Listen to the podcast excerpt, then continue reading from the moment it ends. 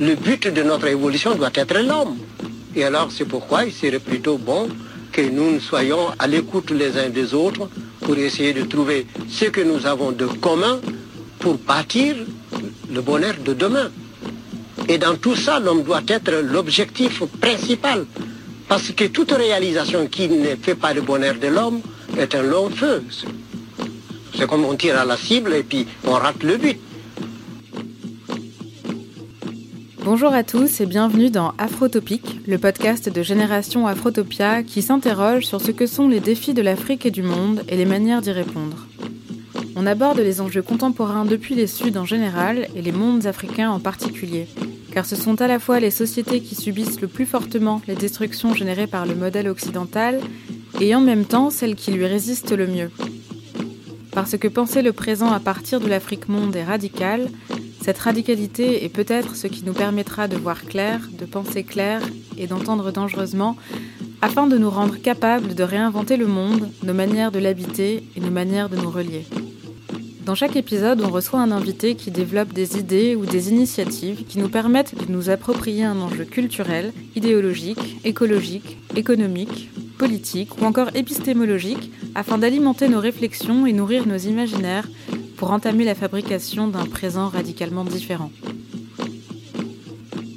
Dans cet épisode, on rencontre Serge Latouche, économiste, précurseur de la décroissance, auteur d'une grande œuvre critique sur le discours économique dominant qui permet de mieux comprendre ce qui se joue dans la bataille des imaginaires économiques. Dès les années 60, Serge Latouche a commencé à déconstruire toute la mystique idéologico-théorique sur laquelle repose le discours économique dominant et la notion de développement.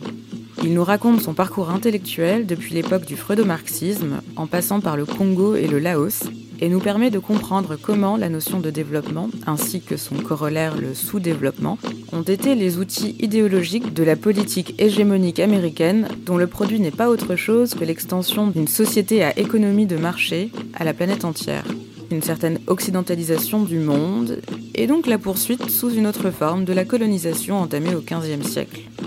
On insiste aussi sur l'importance du moment historique des Trente Glorieuses, apogée de l'ère pétrolière, qui a donné une réalité temporaire au discours sur le développement et à la prospérité des sociétés industrielles. La prétendue fin de l'histoire, théorisée dans les années 80, l'imaginaire économique que cela a produit et dans lequel nous baignons toujours aujourd'hui. Pour penser les défis contemporains posés par le modèle occidental et son insoutenabilité, on décolonise notre imaginaire économique pour porter un regard radicalement différent sur ce que le discours dominant appelle de l'économie informelle et le voir en réalité comme une alternative à l'économie, comme de l'auto-organisation et de la résistance à un modèle de société, à une économie de marché prédatrice et destructrice. On considère la voie ouverte par l'économie du lien dans les sociétés africaines et on entrevoit ce qui pourrait devenir la nouvelle grande critique de l'économie qui s'exprime dans et par les pratiques des Suds. Pour répondre aux défis du présent, les sociétés du Nord comme du Sud doivent décoloniser leurs imaginaires économiques et désactiver les effets produits par les mots toxiques afin de retrouver leur capacité de créativité sociale et refabriquer des économies qui soient des moyens au service de la matérialisation de leur idéal de vie collective et individuelle, qu'il s'agisse d'écouter leur y ou d'être simplement bien ensemble. Alors, petit avertissement, pour cet épisode, on a rencontré quelques soucis techniques pendant l'enregistrement, donc le son est loin d'être parfait, mais un grand merci à Thomas Jude des productions Silmea qui a fait un formidable travail pour rattraper l'essentiel. Mais on est déjà en train de s'améliorer et merci également à Ali pour tous les conseils techniques qui seront suivis dans les prochains épisodes. Bonne écoute. Serge Latouche, bonjour. Bonjour. Vous êtes économiste, vous avez enseigné à l'université ainsi qu'à l'IEDES, l'Institut d'études du développement économique et social. Vous avez publié de nombreux ouvrages qui retracent votre trajectoire intellectuelle, d'abord sur le marxisme économique, puis sur le développement. Vous avez fait des critiques euh, fortes et radicales de la notion, avant de poursuivre et de théoriser la décroissance comme voie de l'après-développement et la nécessité de décoloniser les imaginaires. Alors, quelques titres de vos ouvrages. Faut-il refuser le développement, publié en 1986, L'occidentalisation du monde, La planète des naufragés, L'autre Afrique, entre dons et marché, Survivre au développement et beaucoup d'autres. Aujourd'hui, vous êtes directeur de la collection Les précurseurs de la décroissance aux éditions Le Passager clandestin. Mais aujourd'hui, ici, on va surtout se concentrer sur votre contribution à la déconstruction de la notion de développement, la manière dont vous pensez l'après-développement au nord et au sud à travers le concept de décroissance et l'autre Afrique, c'est-à-dire l'alternative africaine que vous proposez à nos enjeux contemporains. Alors, pour commencer, Serge Latouche, est-ce que vous pouvez nous raconter comment s'est construit votre raisonnement depuis les années 70, euh, ce qui vous a conduit à être une des grandes figures de la pensée économique alternative et de la décroissance? Oui, alors il faut même remonter avant 70, les années 60. Donc les années 60, c'est euh, l'ère des indépendances hein, en Afrique. Et c'est euh, pour moi le moment où je commence à, faire une thèse. Je voulais faire une thèse sur euh, ce qu'on appelait le tiers-monde. C'est l'époque où on parle beaucoup d'ailleurs de cette idée de tiers-monde, les peuples prolétaires, il y a toute une série de publications, c'est l'époque de René Dumont, etc.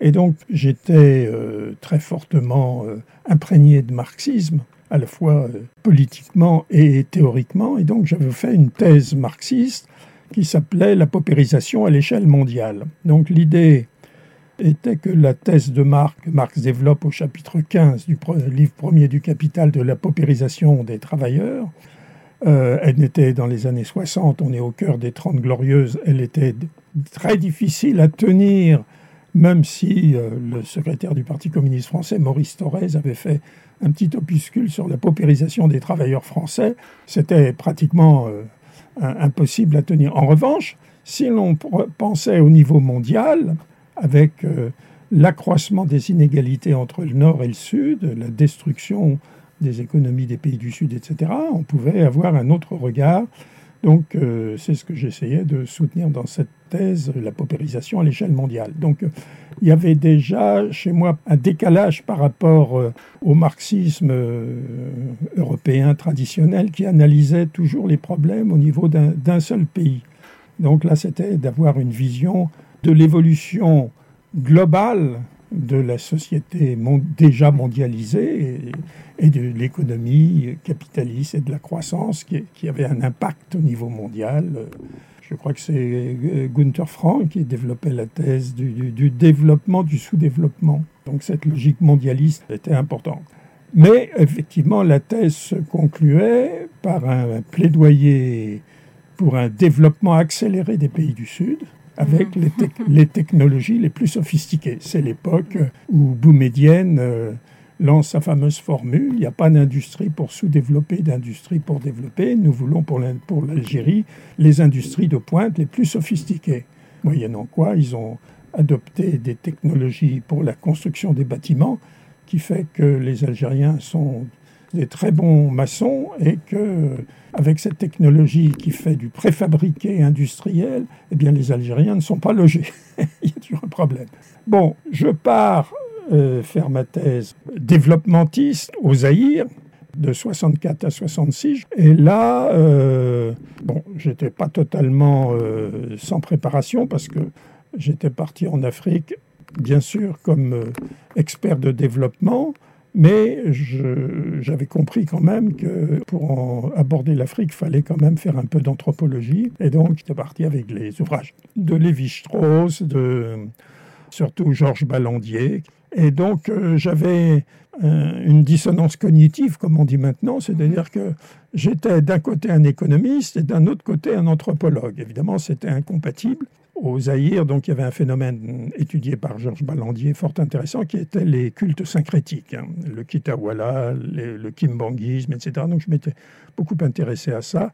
Ça n'avait rien à voir avec ce que je pouvais dire à mes étudiants sur euh, la nécessité d'une planification euh, avec priorité à l'industrie lourde, etc.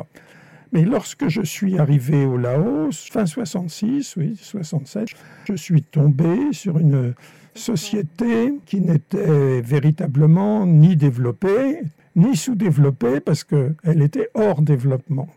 Donc c'était une société qui était restée très à l'écart, à la différence du Vietnam ou même du Cambodge, était restée tout à fait à l'écart parce que enclavée euh, sans débouchés maritimes, n'ayant pas grand-chose pour euh, intéresser euh, le, protectorat français, donc un pays avec une très faible densité, alors que les pays voisins ont des densités extrêmement fortes. À l'époque, le Laos avait environ 6 habitants kilomètre carré. Et donc, les gens vivaient dans des villages. Les Laos vivaient dans leur village autour de la pagode. Et une fois qu'ils avaient semé le riz, un riz particulier, riz gluant, euh, ben, ils, écoutaient le riz pousser. Ils avaient beaucoup de loisirs. Ils faisaient énormément de fêtes organisé souvent par la pagode d'ailleurs. C'est un pays bouddhiste, donc la pagode, c'est l'équivalent de la mosquée ou de l'église. C'est là où il y a les bonzes, les bonzes qui étaient au fond les organisateurs des fêtes, religieuses ou pas religieuses. Bon, occasion de danser, de manger. Et, bon, ces paysans là-haut euh, vivaient très bien. Ils, ils demandaient absolument rien, n'avaient besoin de rien sinon qu'on les laisse tranquilles. Ça, c'était pas possible. Donc, euh, il y avait les Américains au sud, euh, les Viet Cong au nord, bon, un gouvernement neutraliste au centre qui, qui ne gérait rien. Enfin bon. Donc là, j'ai compris qu'ils n'étaient pas demandeurs de développement hmm. et qu'avec le développement, on allait introduire le loup dans la bergerie hmm. et que, en fait, euh, expert en développement, c'était une forme de, colonisation de l'imaginaire. Hmm. Hein, on était là pour coloniser l'imaginaire.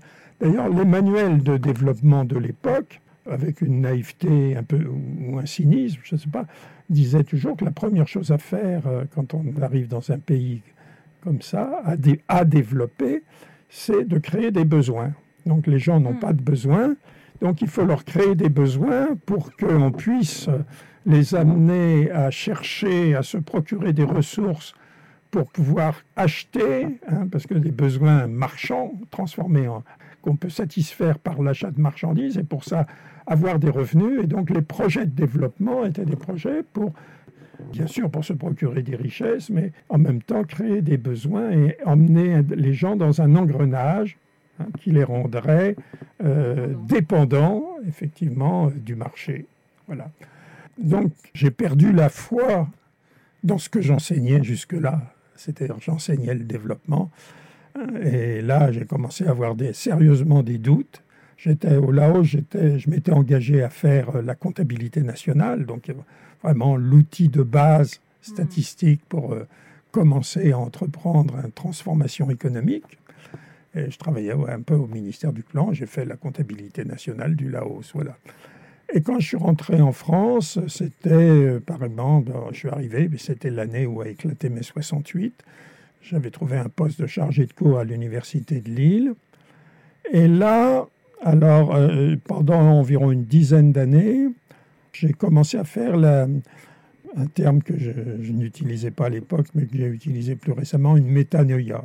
Métanoïa, c'est-à-dire, en quelque sorte, reparcourir tout le, tout le chemin précédent hein, sur l'économie. Donc, euh, comme il y avait une très grande liberté et que on m'avait demandé de faire un cours de philosophie économique à Nanterre après la rentrée de 68, c'était une demande des étudiants, ça m'a passionné.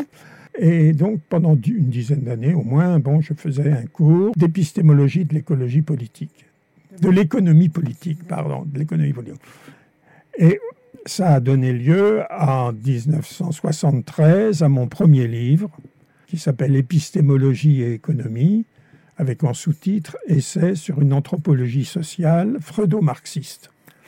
Alors c'était effectivement, euh, après 68, euh, très à la mode, le freudo-marxisme. Et donc, euh, j'avais commencé mon premier cours d'épistémologie euh, pour faire un peu pédant, j'aimerais commencer par une citation latine de saint Thomas d'Aquin. Timeo hominem unius libri. Je crains l'homme d'un seul livre. Et alors j'avais dit donc euh, épistémologie économique, ça ne sera pas un seul livre, ça sera deux, Marx plus Freud.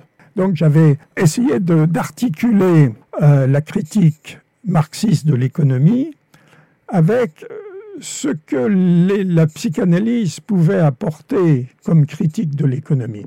Et ça m'avait beaucoup frappé en lisant la littérature psychanalytique que les psychanalystes euh, avaient des choses à dire sur l'économie que ni l'économie officielle euh, ni l'économie marxiste euh, ne, prenaient en compte.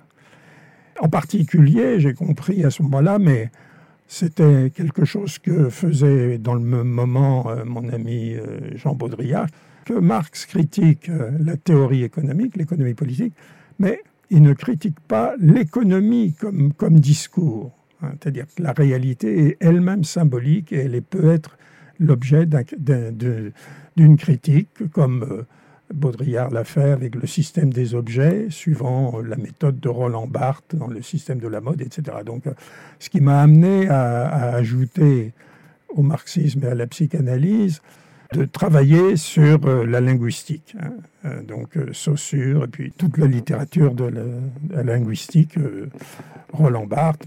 Ce que faisait, dans un certain sens aussi, Lévi-Strauss avec euh, les mythologiques, puisqu'on est dans une période, euh, le moment euh, du structuralisme. Hein. donc Michel Foucault aussi, d'une certaine façon, le faisait dans son livre Les mots et les choses, avec l'analyse des richesses. Bon. Donc ce livre, au fond, c'est un parcours. Hein. et en fait, j'étais plus le même homme quand j'ai fini le livre, j'étais plus celui qui l'avait commencé. Donc j'étais parti quand même encore euh, très marxiste. Et quand j'ai fini le livre, j'étais devenu euh, beaucoup plus critique. Hein, et j'étais déjà, euh, je cherchais à faire une économie alternative et je m'orientais déjà vers une alternative à l'économie. Alors ça, on est au point de départ. Hein. Pour le développement. Alors, à partir de là, j'ai commencé, après ce, ce, long détour en quelque sorte, j'ai commencé à me réinvestir dans mes premières amours sur le développement. Et donc, j'ai commencé à faire la critique de la vision marxiste et marxiste-léniniste du développement. Hein. Et donc, ça a donné lieu à un premier livre euh, bien oublié, Critique de l'impérialisme. Hein. Et donc, c'était une. Euh, euh, une sorte de règlement de compte avec euh, la vision euh, léniniste, marxiste et léniniste des problèmes du Sud et du tiers-monde. Hein. Et donc toute la littérature marxiste là-dessus, donc on a toute la littérature tiers-mondiste aussi. À, la suite de quoi j'étais arrivé frappé par, au fond, au centre de, de la critique, il y a l'insoutenable paradoxe du développement dans la vision marxiste. Alors je m'explique. Les marxistes font la critique de l'accumulation du capital hein, dans les pays capitalistes. Mais le développement, ça n'est que l'accumulation du capital, mais dans les pays euh, donc sous-développés, en développement. Alors l'accumulation du capital est responsable de tous les malheurs du monde quand elle est analysée dans les pays du Nord et elle euh, engendre tous les bienfaits possibles et imaginables si on la baptise socialiste dans les pays du Sud. C'est l'accumulation, ça s'appelle développement, mais, mais c'est la même chose. Accumulation du capital, c'est le terme utilisé dans la littérature marxiste pour désigner la croissance. Hmm. Hein, c'est la croissance. C'est le mécanisme de l'illimité, de l'accumulation. Bon, c'est ça le développement. Hmm. Alors on utilisait le mot développement pour désigner la croissance dans les pays du Sud et le mot croissance pour désigner le développement dans les pays du Nord. Mais finalement, bon. Alors, je ne suis pas le premier. Hein. Euh, ça, avait été bien pointé par un, marxiste tiers-mondiste hein, qui était Pierre-Philippe Ray. Euh, alors, à partir de là, donc, j'ai publié en 1986, maintenant, Faut-il refuser le développement? Alors, qu'il y a un livre qui a eu un certain écho, euh, pas énorme, mais un certain écho. Euh, il a été après bien oublié par, les autres livres, mais donc en fait là, ma pensée est arrivée à maturité et tous les éléments euh, qui seront développés par la suite sont présents. Mais je, je construis cette pensée en réaction avec la, la, doxa antérieure, qui était cette vision euh, économiste et marxiste et tiers-mondiste, qui avait donné lieu à une immense littérature qui a disparu totalement des radars après 1989, la chute du mode de Berlin, la fin du deuxième monde. Et, donc, ça a été aussi la fin de, toute une époque et de, toute une, de, de tout un mode de pensée. Alors, à partir de votre livre Faut-il refuser le développement? Qu'est-ce que vous avez développé comme idée pour comprendre ce qu'est le développement? De quoi le développement est-il le nom? Quelles sont les valeurs qui lui sont rattachées? Euh, Est-ce que c'est un programme de domination culturelle, une idéologie, un, instrument de, de, oui, de domination, un concept? Alors, faisons un pas de plus. Arrivons à la mondialisation. D'accord. J'ai évoqué 1989. Quand on a demandé à, Henry Kissinger, Qui était secrétaire d'État américain hein, du temps de Nixon, euh, on lui, demande qu'est-ce que c'est que cette euh, mondialisation dont on nous rabat les oreilles. Et là, cette réponse d'un cynisme extraordinaire, il dit la mondialisation n'est que le nouveau nom de la politique hégémonique américaine.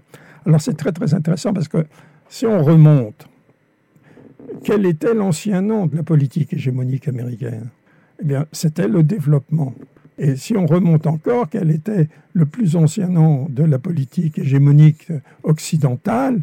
C'est la colonisation. Alors on a une succession d'étapes. Colonisation, c'était l'apport de la civilisation au peuple barbare. Le développement, c'est l'apport de la richesse et, du mode de consommation et de la production euh, aux pays sous-développés. Et euh, la mondialisation, c'est l'émergence d'un marché totalement mondialisé. Hein.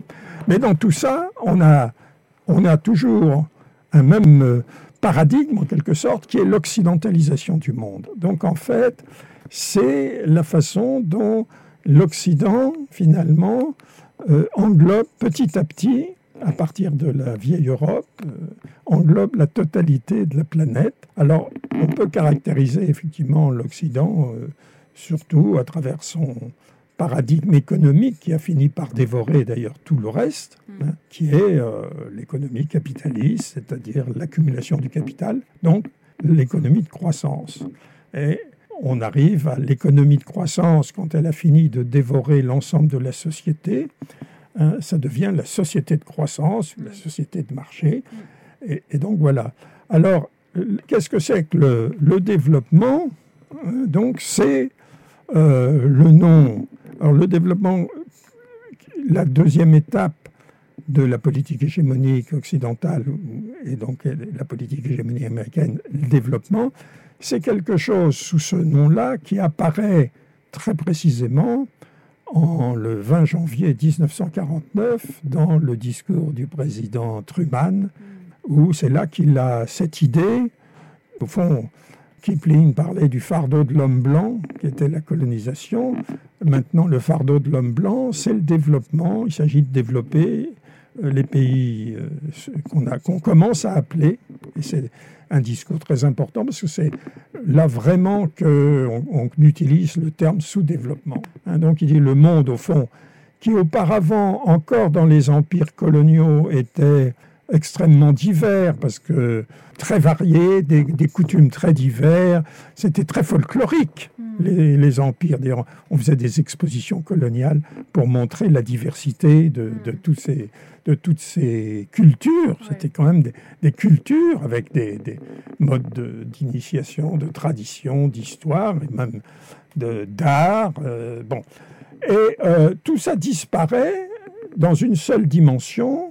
Hein, c'est les Jeux olympiques de la croissance, et avec son indice fétiche, le produit intérieur brut. Donc le plus grand produit intérieur brut. Donc il y a les pays qui ont des gros produits intérieurs bruts par habitant, et d'autres qui ont des petits. Alors les, gros, c'est les développés, les petits, c'est les sous-développés. Et comment on passe de l'un à l'autre hein, et c'est là le fardeau de l'homme blanc américain, c'est de, permettre le passage de l'un à l'autre. Hein, c'est euh, en transférant les technologies. On dit, nous, américains, nous sommes les plus riches, les plus beaux, etc., les plus élevés, parce que nous utilisons des techniques très productives, etc. Donc, si on transfère les techniques, et donc à ce moment-là, avec l'intervention de, l'Organisation des Nations Unies, on organise sur une échelle énorme l'assistance technique, hmm. hein, l'assistance technique aux pays développés. Alors, derrière ça, évidemment, hein, il y a la destruction programmée de la part des États-Unis des empires coloniaux. Britanniques, français, portugais, espagnols, c'était des chasses gardées hein, pour les capitalistes de ces pays. Les Américains veulent s'en emparer, veulent donc euh, que ça soit ouvert. Donc ça, c'était... Et donc, ils ont favorisé explicitement euh, les mouvements de décolonisation et suscité les indépendances.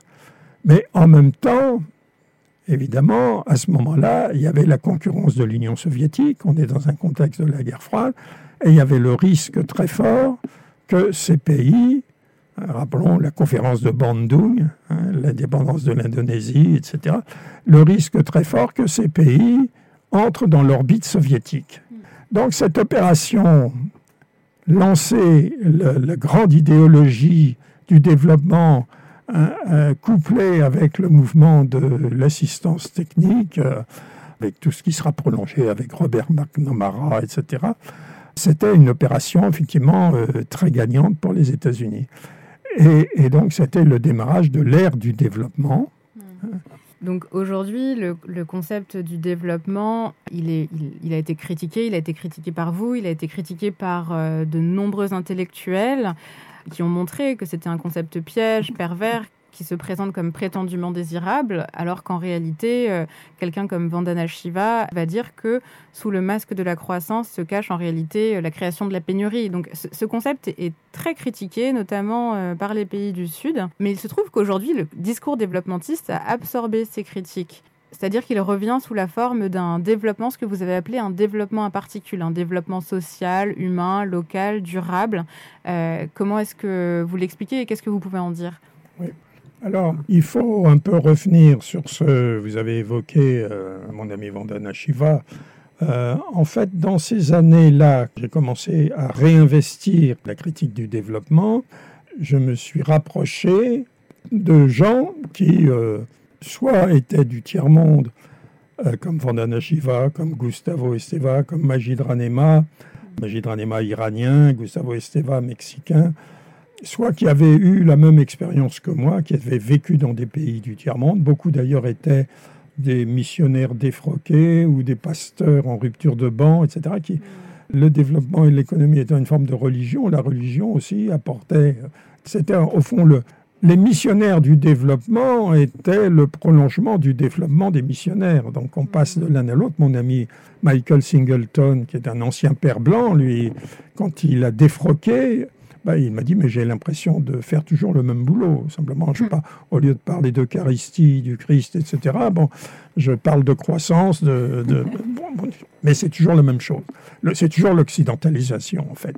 Bon, alors, euh, on était une petite internationale, la plupart étant ayant suivi ou ayant été marqués par l'enseignement d'Ivan Illich. Et euh, on s'est retrouvés euh, tous, plus ou moins, euh, pour construire un livre donc, qui était une idée d'Ivan Illich. Illich parlait des toxic words, des paroles toxiques, des mots toxiques. Alors, il y avait croissance, développement, basic needs, besoins, etc.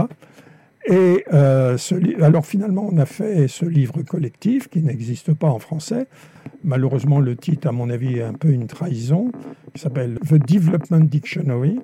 Et c'est de là qu'est née euh, l'occidentalisation du, du, monde, euh, la planète des naufragés, euh, voilà. Vos prochains livres.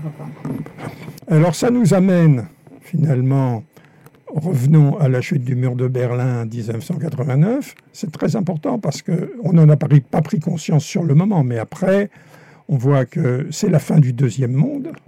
Donc, la fin du... Mais s'il n'y a plus de deuxième monde, il n'y a plus de troisième monde non plus. Hmm. Et effectivement, c'est le moment où émerge, alors c'est aussi le moment de ce qu'on peut appeler la contre-révolution néolibérale avec Margaret Thatcher et Ronald Reagan.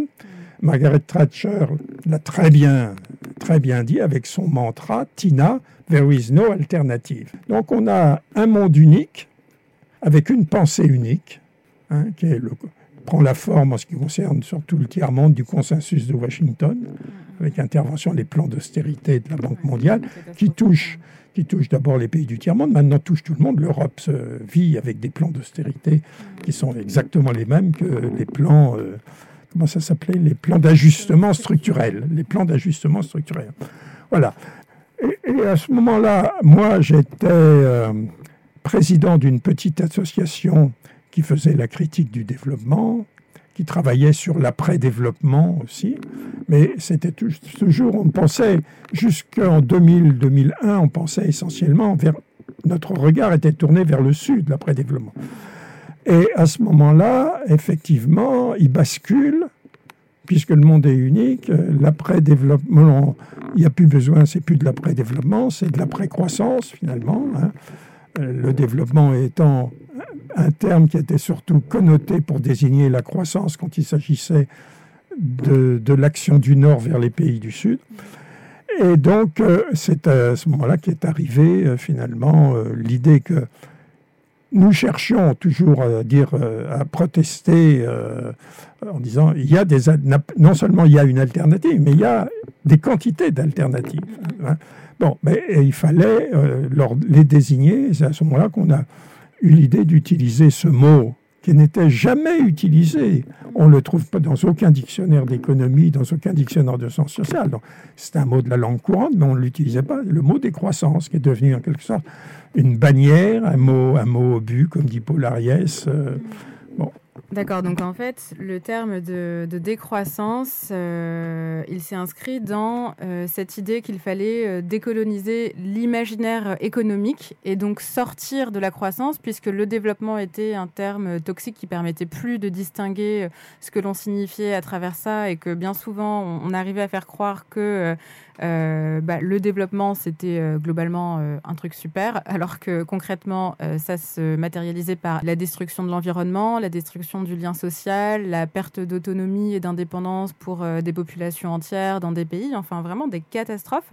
Et donc, en fait, ce terme de décroissance, il participe de ce moment un petit peu de, de construction d'un imaginaire alternatif au développement et il commence à construire une matrice pour l'émergence d'autres mondes, des mondes de l'après-développement et surtout une émergence plurielle. Et vous avez développé euh, cette idée euh, du pluriversalisme qui, je crois, vous empruntez à Raymond Panicard, qui était un théologien, philosophe indo-catalan, qui permet de penser au fond que le développement, le développement en tant qu'idéologie, c'est un produit de l'universalisme, de l'universalisme européen, occidental, et qui n'est pas autre chose au fond qu'une forme d'impérialisme épistémologique.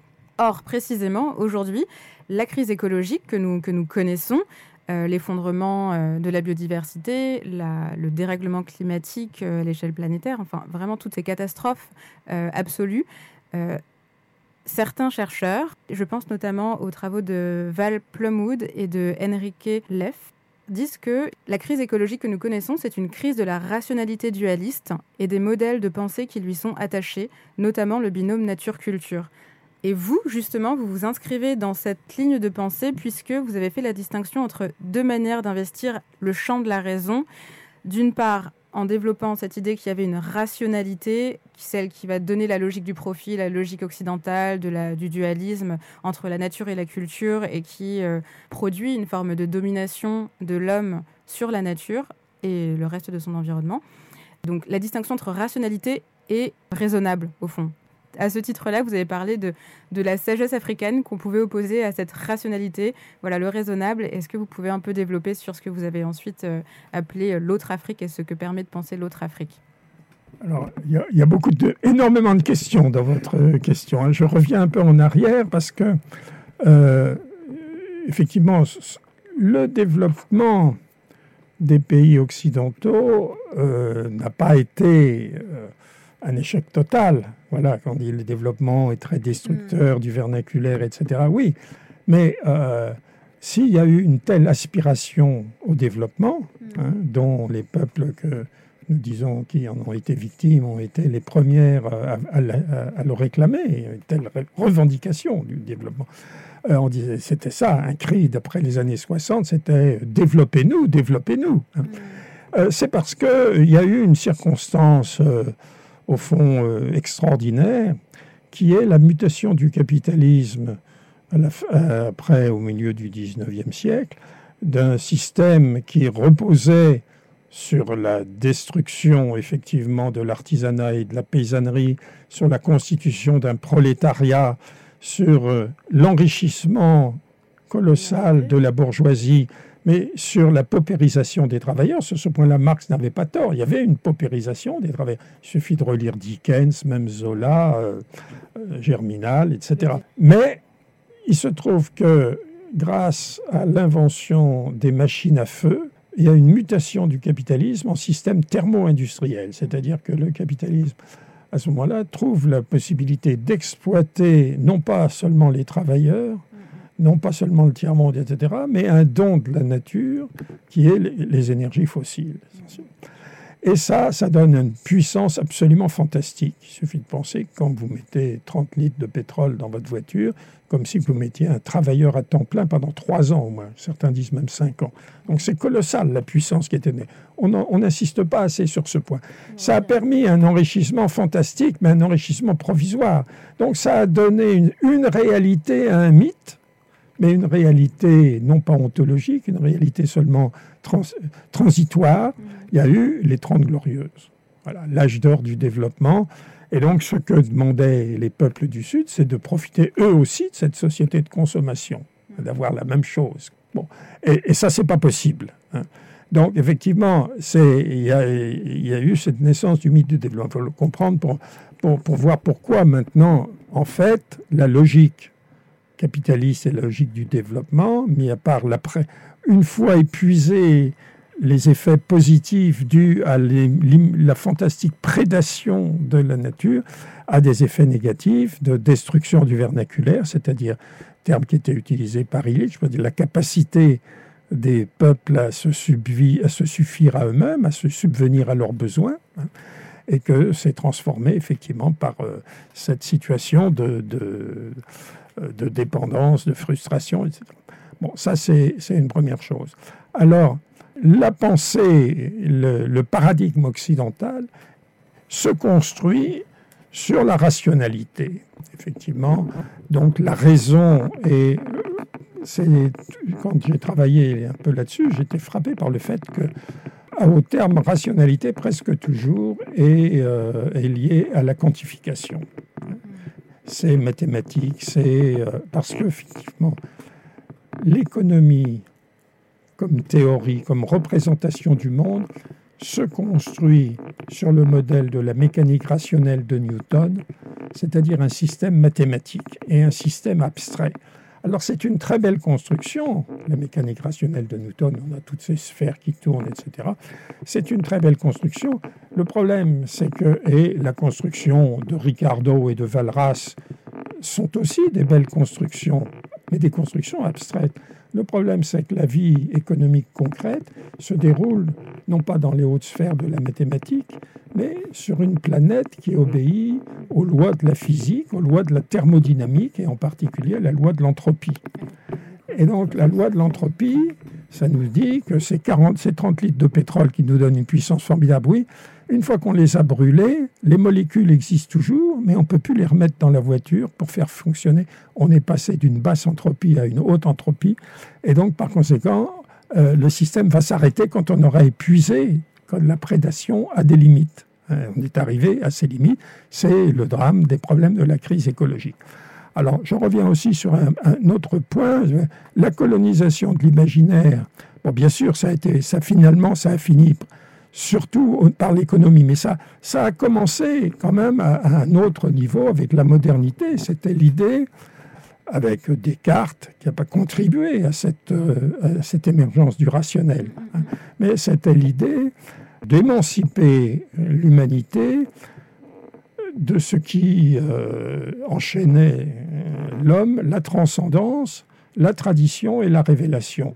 Et donc de mettre en doute systématiquement tout ce qu'on l'héritage transmis est de croyance, croyance en Dieu, croyance aux ancêtres et euh, à la sagesse des ancêtres, croyance dans la parole révélée, et de ne plus se fier qu'à la raison. Hein, et alors, la raison, effectivement, finit par être purement calculatrice et rationnelle, créer l'objectif de la modernité, le plus grand bonheur pour le plus grand nombre. Et comment on fait ça? Ben, On fait ça avec l'économie, par la production, en produisant le plus possible. Et comment on produit le plus possible? En exploitant la force de travail, mais aussi en, exploitant les dons de la nature, le pétrole et les ressources naturelles, etc. Voilà, il y a une dégénérescence du projet des Lumières dans ce, dans ce... Bon. Alors, toutes les sociétés humaines, à part cette parenthèse extraordinaire, parce que c'est une, vraiment toutes les sociétés avaient commis, étaient fondées non pas sur la rationalité, ça ne veut pas dire qu'elles étaient stupides, elles étaient raisonnables. Elles cherchaient la sagesse, et la sagesse, elle la tirait de l'expérience, de l'enseignement des anciens qui avaient l'expérience, qui savaient où, où étaient les bons coins pour pêcher, pour chasser, pour faire des choses, comment est-ce que comment on pouvait essayer de régler les affaires à travers une, palabre, en faisant discuter mm. les gens, etc. Et donc tout cela, c'était basé sur l'idée que ils savaient très bien, nos ancêtres, ils ont toujours su, toutes les sociétés humaines savaient que l'homme a une, une tendance à la démesure. Hein, à, faire, à vouloir euh, trop, vouloir trop mm. d'argent, trop de pouvoir, trop de richesse, trop de femmes, trop d'hommes, enfin tout ce que vous voulez. Mais euh, et que euh, ben, pour que la société fonctionne, il faut quand même euh, limiter ça. Mm. Hein. C'est ce que les Grecs appelaient l'ubris. Hein. Limiter, juguler cette, euh, ces, pulsions qui sont destructrices du social. Et donc, elles, développaient des sagesses, que ce soit, si vous regardez, le confucéisme, le taoïsme, le bouddhisme, L'épicurisme, Épicure nous dit celui qui ne sait pas se contenter de peu ne sera satisfait de rien. Hmm. Ça fait écho à ce que le président de l'Uruguay, euh, euh, José Mujica, dit aujourd'hui. Il dit que le pauvre, euh, c'est celui qui veut beaucoup, en fait, et qui n'est pas capable de se contenter de ce qu'il a. En tout cas, le pauvre, c'est celui qui veut beaucoup, ce n'est pas celui qui a peu. Et oui, en fait, ce que vous dites, c'est que au fond, les hommes dans les sociétés euh, plus traditionnelles avaient réussi à articuler l'économie, qui n'était d'ailleurs pas euh, désincarnée, désintégrée de plein d'autres sphères sociales. C'était un, fait social euh, enchâssé dans plein d'autres, et qui s'était articulé plutôt aux besoins et non pas aux désirs. Donc, dans une perspective de, limite, au fond. Oui, en fait. L'économie était, comme dit Karl Polanyi, grand sociologue, enchâssé, encastré dans l'ensemble du social. On ne savait pas, quand on cultivait la terre, c'était en même temps un acte religieux sacré. Euh, on faisait des, rituels. Euh, et on pensait que c'était les rituels, c'était très important. C'est ça qui faisait pousser les plantes et mm. faisait croître les animaux. Donc il y avait toute la vie était simultanément. C'était comme disait Marcel Mauss, un fait social total, à la fois religieuse, euh, culturelle, productive, etc. Bon, notre société est la seule qui a euh, la société occidentale dévorée par cette, ce fantasme de l'omnipuissance. Hein, euh, à penser que à travers une vision qui n'est pas seulement économique, qui est aussi une vision mécaniste du monde, du fonctionnement du monde, le cosmos comme une machine, l'homme comme une machine, l'animal comme une machine, c'est Descartes. On arrive au transhumanisme, on peut bricoler, on peut fabriquer, reconstruire artificiellement un monde très supérieur à celui qui nous a été donné euh, par Dieu pour certains ou par euh, des forces qu'on ignore. Alors, Revenons maintenant, il est temps de réinvestir l'Afrique. Oui. Euh, au fond, l'Afrique a été le point de départ de ma pensée. Elle peut en être aussi le point d'aboutissement, d'une certaine façon. J'ai euh, découvert en Afrique un certain nombre de choses. J'ai découvert, au fond, qu'un continent pouvait vivre hors de l'économie. Alors, l'Afrique que j'ai connue c'était, je parle surtout de l'Afrique subsaharienne, représentait moins de 2% du produit mondial. Ça représente toujours moins de 2% du produit mondial, ça n'a pas changé. Ah oui, malgré le pétrole et tout ça Malgré le pétrole, mais il y avait déjà un peu de pétrole, il y avait du pétrole au Nigeria déjà. Donc malgré le pétrole nigérien, malgré l'économie sud-africaine qui est un peu particulière, ça veut dire qu'en fait, pour les 800 millions d'Africains, euh, comme pour les 600 millions d'avant, etc. Rien du tout, ça n'a pas d'existence économique. Et pourtant, euh, et pourtant, les gens survivent. Et non seulement ils survivent, mais parfois ils vivent pas trop mal. Alors, j'ai cherché un peu à, percer ce mystère.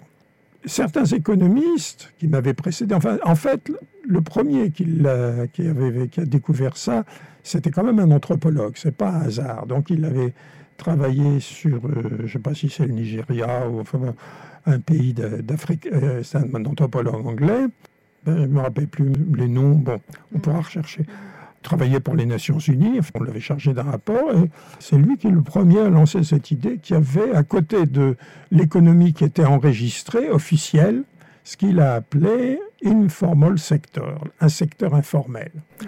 À partir de là, les économistes euh, ont ouvert un peu les yeux. Ils se sont dit, mais effectivement, euh, ils ont dit, il y a une économie informelle. Mm. Alors, c'est un peu un oxymore, un paradoxe, le mot économie informelle, parce que c'est une économie qui n'est pas une économie. Mhm. Alors, donc, ça m'a beaucoup intéressé, ça m'a interpellé parce que dans euh, la fin de l'occidentalisation du monde, qui n'était pas spécialement euh, tournée vers l'Afrique, j'évoquais la, réaction contre cette occidentalisation du monde. Et une de ces réactions, c'était l'auto-organisation des exclus. Hein. Et finalement, là, j'ai rencontré un, Africain, un Sénégalais, un Serrère même, euh, mon ami Emmanuel Ndione, et qui nous a expliqué comment lui était parti, il, a fait ses il était parti, il a d'abord fait séminaire au Sénégal, puis était parti faire une thèse de lettres euh, en France du temps de Saint-Gor, qui, hmm. Saint-Gor disait il n'y a, que le latin, Alors il faisait une thèse de lettres sur le vocabulaire des images pastorales dans les géorgiques de Virgile. ça ne s'invente pas. Hein. Et puis il s'est retrouvé finalement euh, au collège coopératif de... Comment ça s'appelait Bon. Et après ça, il est retourné en Afrique pour euh, développer euh, donc, et aider les pauvres. Et il s'est installé à Grand Yoff, dans la banlieue de Dakar. Et puis là, il a eu la surprise de voir que les pauvres n'étaient pas si pauvres que ça. Alors ils avaient dans l'idée de faire euh, des, une opération pour rendre plus sanitaires les installations spontanées des gens, de faire des opérations des puisards pour que les, les eaux usées, les excréments, etc., bon, n'aillent pas polluer pour les enfants, etc. Et euh, les gens, les pauvres, soi-disant, ces soi-disant pauvres euh, du quartier, qui étaient en fait très bien organisés, avec des réseaux sociaux, etc., les responsables de ces réseaux sont venus le voir en disant les puisards, ça ne nous intéresse pas, nous, ce qu'on veut, c'est le tout à l'égout. Mmh.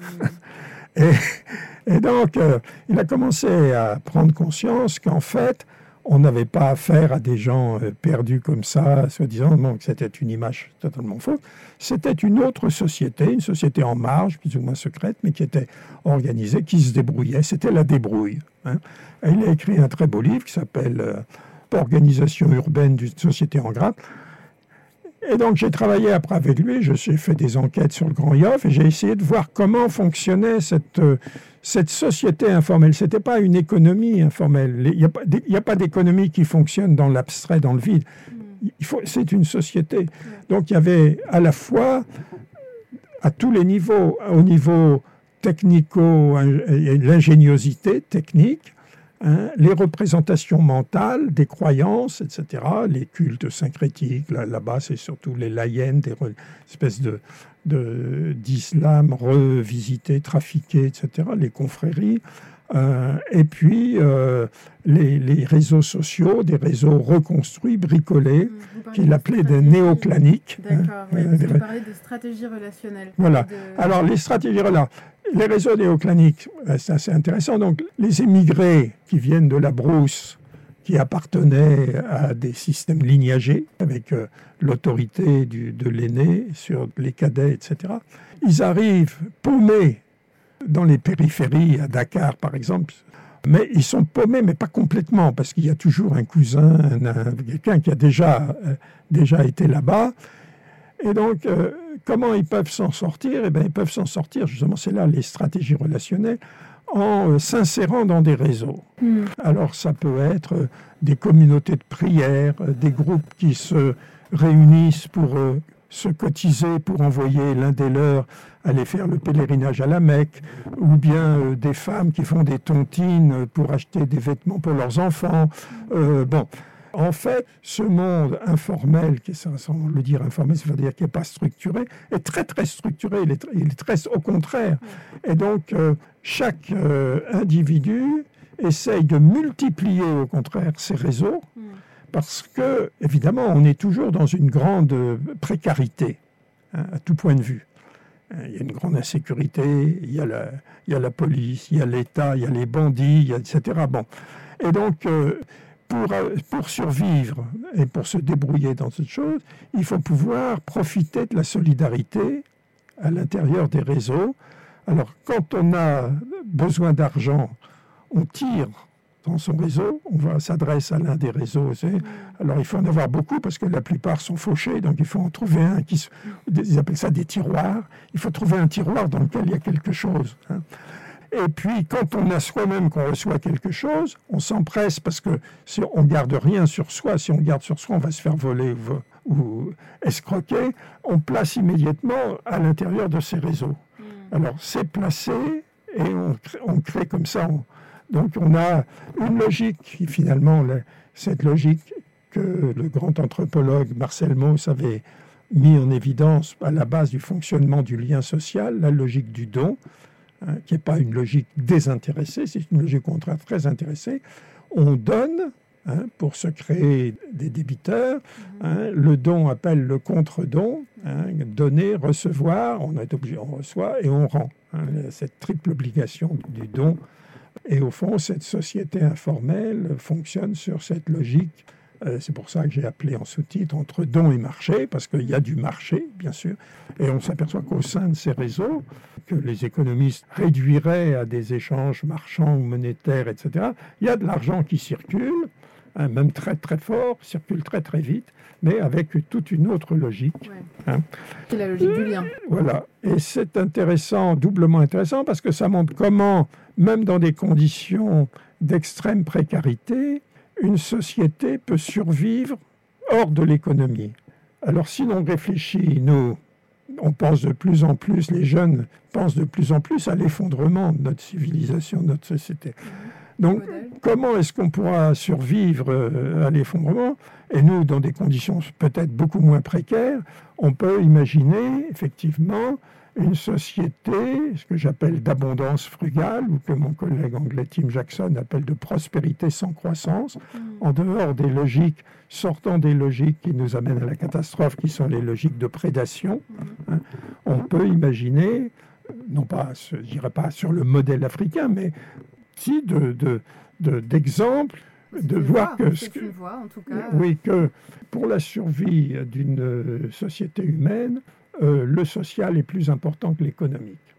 Et peut-être euh, que l'économique est profondément sociale. L'économie donc du lien, la logique du lien, dans laquelle il y a avant tout des stratégies relationnelles. Et c'est très intéressant, vous parlez des reliés, non pas euh, de consommateurs ou bien d'homo economicus, mais on parle de reliés. C'est à la fois poétique et puis ça, dit beaucoup sur ce vers quoi on pourrait aller euh, et, vous opposez d'une certaine manière un peu économie, c'est un petit peu un jeu de mots, économie néoclanique à économie néoclassique, j'imagine. Euh, mais tout ça pour dire en fait que, au fond, euh, si, ce qui s'exprime dans une certaine manière de s'organiser, dans une certaine société africaine, c'est à la fois une autre économie, mais c'est surtout une autre société. Et vous, et votre ami anthropologue, ce que vous avez réussi à voir, c'est l'autre Afrique. Donc c'est cette Afrique que l'on voit lorsque quelque part on a décolonisé son imaginaire économique. Quand on commence à regarder euh, l'économie comme étant un fait social total, euh, pas déconnecté euh, de, de, logique de solidarité ou autre, et ce qui nous conduit à bah, construire peut-être réinterroger les valeurs fondamentales. Euh, vous, vous, citez souvent, euh, euh, je vais vous laisser en parler, mais donc ce qu'est le développement pour les Sénégalais, en fait. quand les experts de, développement sont arrivés en Afrique et qu'ils ont été obligés de, ben, de parler avec les langues, traduire les, textes, ben, c'est aperçu que dans aucune langue africaine, il y avait de mots pour croissance, développement, etc. Alors on a cherché des équivalents. Euh, et alors, euh, en fait, non. non. Et souvent, euh, si quelquefois, dans les, alors dans l'invention africaine, par exemple, dans le, les langues d'Afrique du, du Sud, etc. Par exemple, pour le le travail, ce qu'on appelle le travail, hein, qui, qui n'existait pas dans le, hmm. Localement, ils l'appellent portage parce que c'était le travail quand les blancs sont arrivés, ils faisaient porter oh le portage.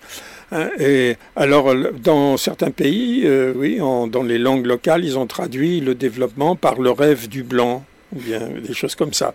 Donc, c'était vraiment des choses de blanc. Hein. Mais vous avez évoqué mon ami Raymond Panicard. Raymond Panicard combat la vision effectivement occidentale qui est toujours une vision universaliste, comme s'il y avait une seule humanité qui avait des aspirations identiques, etc. Et euh, c'est évidemment une vision terroriste et totalitaire. Euh, et donc il oppose à cela ce qu'il appelle le pluriversalisme. Hein, par, par, rapport à l'uni, il y a le pluri.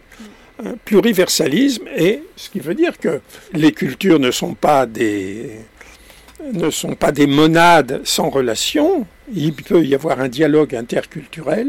On peut s'échanger sur des visions différentes du monde. Et euh, parce qu'il y a des aspirations qui euh, se traduisent de manière différente, mais quelque chose qui ne peut pas être défini comme vraiment un espace commun, mais un espace qui a à peu près la même équivalent dans toutes les cultures. Donc il appelle ça des équivalents homéomorphiques. Donc on peut dire que dans toutes les cultures, il y a des équivalents homéomorphiques de ce que l'Occident appelle les droits de l'homme, euh, la richesse, le bonheur, euh, le, etc. Mais c'est pas la même chose parce que dans une société où les liens collectifs sont très forts, la solidarité collective est très forte, où on pense pas son bonheur en termes individuels d'accumulation, etc. Mm. Euh, eh bien, c'est un autre d'autres choses. Alors, chaque peuple a produit comme ça des aspirations, a donné des mots pour ces aspirations, hein, qui sont des équivalents. Et donc, les poulards du, du, fleuve Sénégal, le long du fleuve Sénégal, pour eux, l'idéal, cette espèce d'aspiration pour eux de, de, vie heureuse, de bonne vie, ils l'appellent Bamtare. Alors, Bamtare, ça veut dire être bien ensemble. Hein. donc voilà, pour eux, l'idéal, c'est c'est pas d'avoir de l'argent, c'est pas, c'est se sentir bien ensemble. Hein. Hmm. Et ils prennent, pour illustrer ça, l'image de la construction d'une case. Quand on construit une nouvelle case, tout le village se met ensemble, on, construit les murs, euh, c'est un cube, et puis ensuite on construit à part le toit, qui est un rond avec l'armature en bois et puis la paille, et ensuite euh, tout le village se réunit pour poser le toit sur les murs. Hein. Mm. Donc il faut le poser en haut. Et, là, cette coopération tous ensemble, et puis c'est un, peu une fête, après ça on arrose ça, ça c'est ça, c'est l'image de ce que serait pour eux le, bonheur, la félicité, tout le village qui est unique, qui n'est pas divisé par des conflits de race, de religion, de n'importe quoi. Voilà. Bon, maintenant, plus récemment, a émergé, après 500 ans de silence forcé, mmh. la voix des Amérindiens d'Amérique latine, surtout des Andes, Hein, donc qui en Quechua, ils ont dit, nous, notre aspiration, c'est le Sumac Kaosai, hein, et les Amaras, Sumac Kamana, bon, qu'on traduit en espagnol comme un équivalent, c'est sûrement pas exactement ça. Et il y a des centaines de mots. Euh, chaque tribu indienne a des mots différents pour dire ça, avec des nuances qui sont chaque fois différentes. Mais on a réduit tout ça ce qu'on a appelé le Buen Vivir, hein, mm. et qui a été maintenant, et ça c'est quand même important, mm. inscrit dans les nouvelles constitutions de l'Équateur et de la Bolivie. Donc en fait, ce qui est, ce qui est intéressant dans, dans vos travaux, c'est que en réalité, vous permettez de, de, de, comprendre et de montrer que d'une certaine manière, on peut concevoir l'Afrique comme étant euh, en avance, comme étant un laboratoire de la postmodernité, de l'après-développement, parce que l'après-développement, en réalité, sera beaucoup plus facile à développer que euh, justement euh, pour les, pour les sociétés développées, parce qu'on n'a pas encore rompu complètement avec, euh, avec ces idéaux de, de convivialité, de buen vivir, qui sont encore enracinés dans une solidarité ou dans des modes de vie, dans des pratiques sociales et qui, et qui, qui permettent d'envisager l'avenir autrement, une fois qu'on aura véritablement enterré le développement Alors effectivement, euh, on dit souvent, euh, on me dit souvent, mais avec votre idée de décroissance, vous voulez nous ramener à l'âge de pierre ou à l'âge de la caverne. On a toujours cette idée dévalorisée en Occident de faire demi-tour et de revenir en arrière. Mais quand euh, on s'est engagé, une armée s'est engagée dans une direction fausse, il faut faire demi-tour et retourner. Au fond, nous nous sommes, l'humanité occidentale, depuis deux, trois siècles, s'est engagée sur une impasse. Et, par conséquent, il n'y a pas de déshonneur à retourner en arrière d'un certain point de vue. Pour ça, les vrais révolutionnaires, euh, sont d'une certaine façon conservateurs. C'était ce que disait George Orwell, c'est ce que disait Murray Bookchin, mm. beaucoup de précurseurs de la décroissance. D'une certaine façon, c'est revenir. Revenir en arrière, c'est un peu aussi abandonner ou renoncer, dépasser cette rationalité qui nous mène à une impasse et retrouver la sagesse, et retrouver la sagesse des anciens. Bon, en Afrique, on a une représentation souvent euh, du temps qui est qui est pas la même qu'en Occident et beaucoup euh, on dit le futur on ne le voit pas parce qu'on ne sait pas il n'a pas eu lieu donc le futur il est derrière et tandis que le passé il a déjà eu lieu donc on le voit il est devant et par conséquent euh, évidemment euh, progresser hein, la notion de progrès qui, structure l'imaginaire occidental elle en prend un coup parce que progresser pour ces sociétés africaines c'est rejoindre, rejoindre euh, les ancêtres qui ont été le modèle, qui ont été les créateurs, qui ont eu la sagesse, qui, ont, qui savaient, comme etc. Bon, alors que nous, euh, progresser, c'est il faut toujours innover, détruire, oublier le passé. Donc il y a, il y a ce retour. Alors de ce point de vue-là, les sociétés qui ne sont pas été détruites, qui ont conservé la capacité de créativité sociale, et ça qui est, qui est très intéressant dans le monde informel que j'ai connu et qui me euh, je ne sais plus aujourd'hui si j'écrirais la même chose parce que la, mondialisation a fait des dégâts terribles, y compris en Afrique. Euh, de ce point de vue-là, des dégâts dans l'imaginaire, hein, pas des dégâts seulement dans la réalité, mais des dégâts dans l'imaginaire. Je dis toujours, l'économie africaine, elle n'existait pas, elle n'existe toujours pas plus, c'est pas grave, pas ça. Le, ce qui est grave, c'est qu'il y a 20 ou 30 ans, il y avait chez les jeunes en particulier la volonté de lutter, de construire, de faire des choses. Il y avait des associations, je me souviens, le mouvement des NAM, des CISES, il y avait des tas d'initiatives. Tout ça a plus ou moins disparu. Maintenant, les dernières fois que j'étais allé en Afrique, les jeunes me disaient bon comment vous pouvez nous aider à avoir les papiers pour venir en Europe? Donc c'était fuir euh, ce qui est maintenant vu comme un enfer alors que avant il y avait une vision d'un possible avenir positif donc je crois que de ce point de vue-là, euh, c'est pas gagné, mais je pense quand même qu'il y a euh, euh, une, telle force créatrice dans le peuple, les peuples africains, hein, dans qu'il y a encore qu'effectivement, ils ont peut-être beaucoup mieux armés que les Occidentaux pour affronter ce qui est en train de se dessiner comme notre futur à tous. Merci Serge Latouche. C'était Afrotopique. La musique du générique est un extrait de l'album Par les damnés de la terre de Rossé, et en introduction, vous avez entendu la voix d'Amadou Ampateba.